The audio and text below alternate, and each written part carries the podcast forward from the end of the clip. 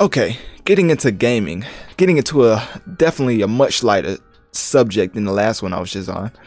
Xbox Series Game Pass. so apparently Xbox has games now because they acquired Bethesda with the Game Pass.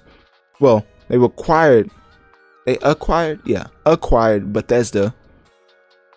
And now they're obviously now they're officially playing a different game than Sony. Sony is really going for specific exclusives with their console.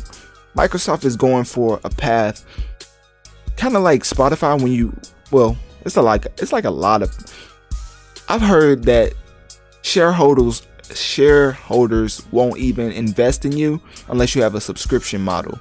So I see where Microsoft is going. They're having a huge subscription model with the Game Pass, putting over like hundreds and five like hundreds of games on their hub and letting people subscribe for $15 a month. I believe it's 15. I don't know. We're going to get into the details right now. But uh this definitely differs from Sony's just get a game and make it exclusively on your platform or get a character aka Spider-Man make them exclusive for your brand. This is different in the fact that Microsoft well Xbox games are still going to PC so it's not really a console exclusive but the Game Pass is still a huge banking point that they hope takes off. Which is not a bad way to approach gaming. I mean if you get three to four really anticipated games on your Game Pass for $15 a month, that could be a huge win for people who really don't want to spend $60 for each individual game. So yeah, Microsoft dropped a huge bag on Bethesda, acquiring them for 7.5 billion. Um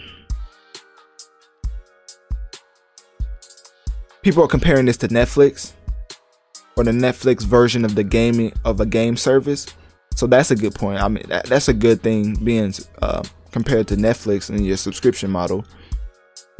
And they're saying it launches in November along with the next gen console. I would uh, I would hope so. Um, the subscription model allows players to download and play a vast library of games for for fifteen dollars per month. Game Pass Ultimate is the best value proposition in gaming. That's what this article says, not my words. So they're saying that this is the best thing for gaming for gamers who are on a budget. And I mean, I think it is for for a certain period of time. If you're not playing any games, Game Pass doesn't make any sense for you. If the three or four games, like I just said, and you want to pay fifteen dollars a month, it's a huge win for you. Xbox just don't have any games, so it's just like, what, what is this Game Pass for? But that's why the acquire of, um, that's why Microsoft acquiring Bethesda is a huge deal, because Xbox biggest game Halo got pushed back. So I mean, they had to balance that negative news out with something else, and acquiring Bethesda was definitely a great rebound or bounce back.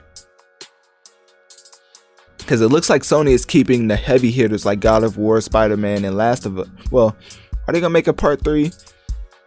I don't know. If they do, it's probably gonna be like five years from now. You know the way they, you know how serious they take that game.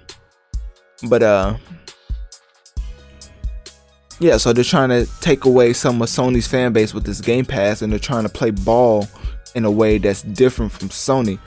So if I had to put it in basketball perspective, I would say Sony's playing like the um like the Lakers uh, kind of slow well they could play slow or fast they could they have the best people on their team, Microsoft is kind of like Miami. Like they are a bunch of regular players, but they play team ball. You know, there's no superstar, so they don't have to.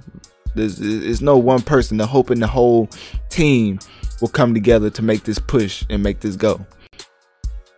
As far as Sony, they just like God of War, Spider Man, take us to the promised land. so yeah, um, I don't really think there's really too much to go with the digital version. Uh, I've already talked about that. this man heading out. Where you going?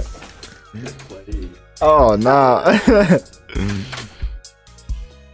but yeah, Microsoft said they're committed to a broader subscription model on mobile with mobile phones.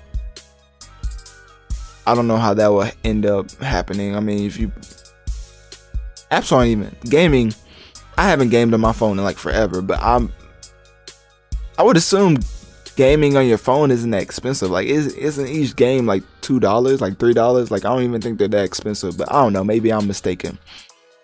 Some of them, most of the best games on iPhone are free, right? Just like the ones on console are free. Anyways, let me stop talking about stuff I don't know because the mobile gaming aspect I really don't know too much about.